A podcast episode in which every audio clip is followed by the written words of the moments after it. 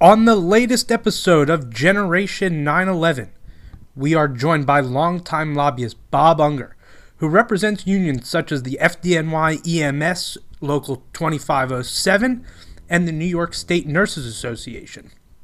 He has seen firsthand what a devastating effect the pandemic has had on frontline workers, and how laws written with the best of intentions can have a serious effect on first responders. Bob also discusses the pay disparities seen by the FDNY EMS in New York City and how it affects them in their day to day work. Here's my conversation with Bob Unger. Bob, thanks so much for joining us. Can you tell us a little bit about yourself and the groups that you work with? Sure. Um, I'm an attorney by uh, by training, um, and um, didn't like that very much. Uh, and uh, years ago, years ago, morphed into uh, lobbying and legislative work and other types of um, government relations work. Um, our clientele over the years uh, has included everything from uh, multinational technology companies to management consulting firms to a cross section of public and private labor. Um, we do, um, uh, I would say, if I had to have a, a major, a, a, major in public safety. Um, I represent uh, New York City EMS uh, workers. I represent uh, firefighters. I represent deputy sheriffs, correction officers, all kinds of folks like that who get up every day and go to the front lines, as well as representing the New York State Nurses Association, which is 43,000 nurses front lines of the pandemic. Um, uh, the building and construction, uh, uh, I, I, have represented the Building Construction Trades Council in the past. Um, I represent the Building Trades Employers Association of New York City now. So it's a really cool, um, diverse kind of a practice, um, basically doing uh, Albany, uh, New York City, and also counties. You know, we're doing uh, we do county work. I kind of like it because I get when it's not pandemic, I get to travel around the state a little bit and see yeah. more. It's pretty cool. So when I've I've actually heard you described as a um, a true liaison between the groups that you represent and elected leaders, you know, such as people in Albany, um, and like you mentioned just now, city and even at the county level. What exactly does that mean? Well, um, I, I guess what it would mean is that in addition to lobbying for legislation, we work very hard to help our clients have an ongoing relationship with um, the governments that they work for. You know, it's one thing to have straight employer-employee relationship. It's another to have the ability to come together to discuss problems, to discuss issues, so that you head off a lot of the nonsense that happens when people don't communicate with each other. Um, and so, um, over the years, uh, we've uh, evolved as part of our practice that you know we will actually work with the client to go way beyond the traditional lobbying of like pro or con legislation right down to helping them with internal agency policy questions. Um, in a lot of agencies um, i may over the last three couple of decades have established uh, relationships with folks. So you know there'll be operational questions. And when they come up, um, I may get into the middle of that and help them to mediate, help to mediate a solution between uh, the employer, uh, the agency, and um, uh, and the unions. So it's it, it, makes it makes the work a lot more interesting. So obviously, the big news item of the last year almost has been COVID nineteen and really wreaked havoc on the state itself in terms of uh, you know, lives lost and uh, you know budget shortfalls and stuff like that. But you mentioned that you know you represent groups such as EMS and firefighters and uh, and even the nurses union. What um, what does it say about these workers that they haven't stopped? you know, frontline medical workers and, and other frontline um, workers didn't have that option.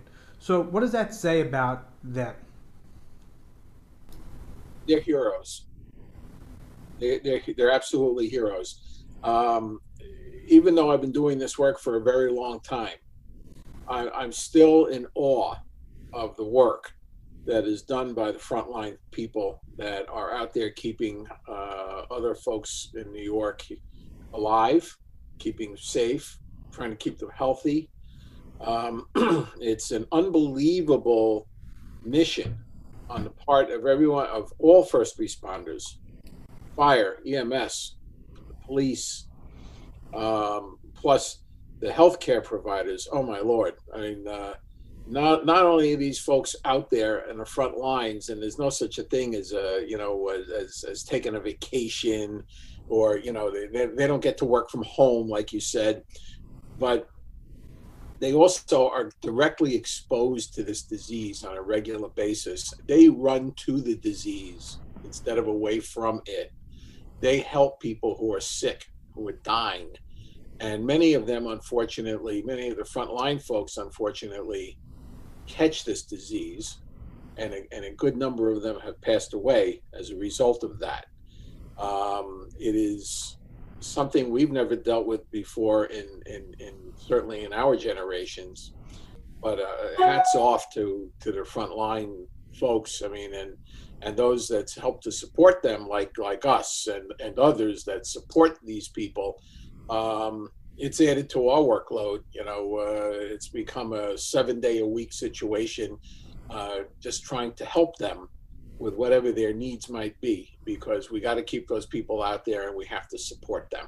So, in regards to COVID, do you think that there's been an issue that's kind of been, um, you know, had the spotlight shown on it and kind of brought to the forefront that you, uh, you know, that you're working on right now? Well, there there have been issues along the way um, in the beginning and continuing from time to time are the questions about uh, PPE gear, um, having the right masks, uh, having enough supply of gowns and masks. Uh, we had a situation up in Albany where the nurses were recycling masks 15, 20 times.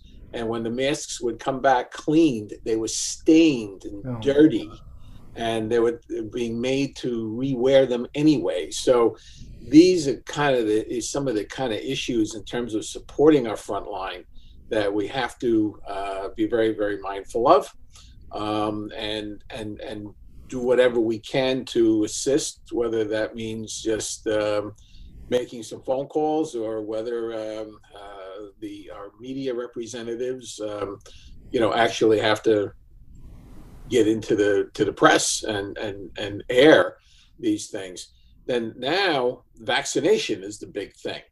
Um, you know we're short on supply apparently now in new york um, so things are slowing down uh, for instance at the city fire department in new york city um, they are kind of slowing it up now and even possibly suspending vaccination because they're running out of supplies. Um, that's a sin because we have got to get uh, the people who are exposed to this every single day vaccinated so that we don't lose them because if we lose them who's going to take care of us uh, yeah i think that is uh, you know putting it mildly and i know that in the fall there was uh, and in the winter earlier on in the winter before the new year there was a lot of news on wages are frontline workers, EMS, firefighters, uh, nurses, are they compensated fairly? Straight out answer no, they are not. So, what do we do about that?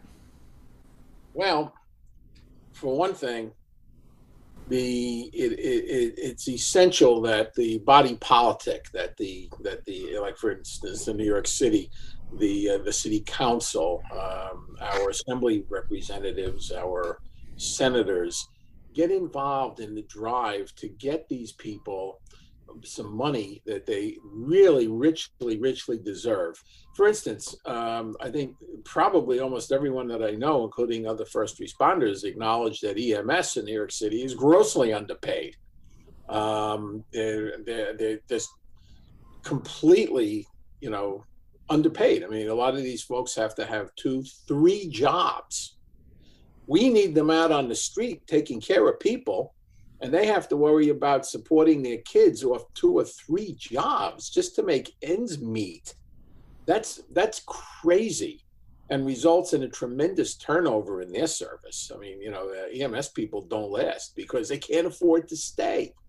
So, you know, they move on to other other jobs, either with the city, they could become firefighters, for instance, uh, or police officers, but they also leave New York altogether and they take jobs that pay better uh, in places where the city administrations respect their professional services a lot more than the administration here in New York does currently. Well, um, actually, earlier in the year last year, we on this podcast we had um, an EMS worker. Her name was Elizabeth Bonilla on, and she you know, she told the story about how she couldn't even, you know, she couldn't go home to her family.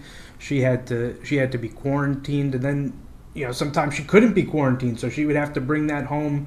Uh, you know, this was at the height. This was, uh, I'm pretty sure we did the interview um, at the end of March or early April, so it was at the height of the pandemic, and she definitely. Um, uh, she shined the light on, on some issues that they were facing on the ground um, at the height of this thing. And I think people don't necessarily understand that, you know, frontline medical workers such as EMS are not paid like, you know, doctors or, uh, you know, other professionals. But sometimes it's hard to fathom that they would put their lives on the line for such a, I don't want to say meager, but unfair pay. I agree. I agree totally. Um, it's it, it's it's pretty remarkable the level of dedication these folks have, uh, considering uh, that they are uh, pretty abused by the city, um, and that um, they're not respected. Um, they're not respected by their um, by the city administration. I would say the fire department uh, probably has a, a, fairly decent view of, of EMS. But when you go beyond that, um, you know, it's hard to find that appreciation. Oh my God, it's just, it's just not there. And these folks are out there. The things that they've been doing during this pandemic are unbelievable. They were sleeping in their cars because they couldn't bring the disease home to their kids and to right. their spouses. They were sleeping in their cars in between shifts. And the shifts were endless. Everybody was being brought back on overtime, working double shifts. It was absolutely unbelievable. And the level of dedication and the number of people who got sick and died, all for, you know, some ridiculous, really low wage. Right. Well, you know that's a, that's an issue that we're going to continue pounding the drum on here. But the last thing I want to bring up, and then we'll let you go. Uh, another big ticket news item last year, uh, in addition to COVID, was New York City's pilot program. Um, and that actually, we've actually seen EMS workers being called into questionable situations uh, alongside social workers. And, and this kind of goes along the lines with, um, you know, who are the proper people to send out on certain types of um, emergency response calls. So I was hoping that if you could tell us a little bit about that. And would you say that this is one of the reasons why they deserve to be making more money than they do? Yeah, actually, it is because the difference between a nonviolent, um, emotionally disturbed person call and a violent one is about five seconds. Um, you know, today's, you know, you'd be sitting on a curb, being very peaceful and something riles you up and you pull out a gun and start shooting. So the idea that uh, EMTs are going to be responding into um, these types of calls with a social worker and no police, um, it's a little scary. Uh, the union uh, representing EMS in good faith is negotiating with the city to see if they can come to some kind of a an agreement on how this needs to get done and the compensation for it. Um, but as yet, that has not come to fruition. And yeah, is it is it an assignment that could have some dangers, additional danger? Sure. Um, you know, questions about well, how long will it take to get the police if we call them? Um, the PD are very good to EMS, but that but if they're all on other calls and uh, suddenly they're needed because the situation is going bad, can we get them? Um, it's it's something that has to be done extraordinarily carefully and 100% in in uh, in cooperation with the EMS union, uh, or else it's destined to fail. The first time that something bad happens, the first time an EMT or the social worker, God forbid, is, yeah, is injured or killed, that's it. Game over. And have you heard real concerns from EMS workers on the ground regarding this program, or are they just kind of like, well, you know, it's just one other thing that I have to do. It's it's my job. Well, they'll do it. Um, but the thing about it is, uh, yeah, I've, I've, actually spoken to some folks uh, who uh, uh work for EMS who are concerned about it because they're accustomed to responding in with PD and if it's nonviolent situation, then EMS can handle it, but they have the security of knowing if things get go sour, they've got some backup. Um, there's no backup here, and that's you know, yes, a, a, several members have said something to me in confidence um, about being concerned that the situation turns south on them on the street, and next thing you know, there's a there's a violence and an injury. On that note, Bob, uh, I want to give you the floor uh, for any last thoughts, any final words. Uh, floor is yours. Well, thank you, and and uh, thanks for having me on the on the podcast. Um, I guess what I need to say is that people should never ever forget the kind of service that are delivered by our first responders, and by our all of our other essential folks in law enforcement and public safety.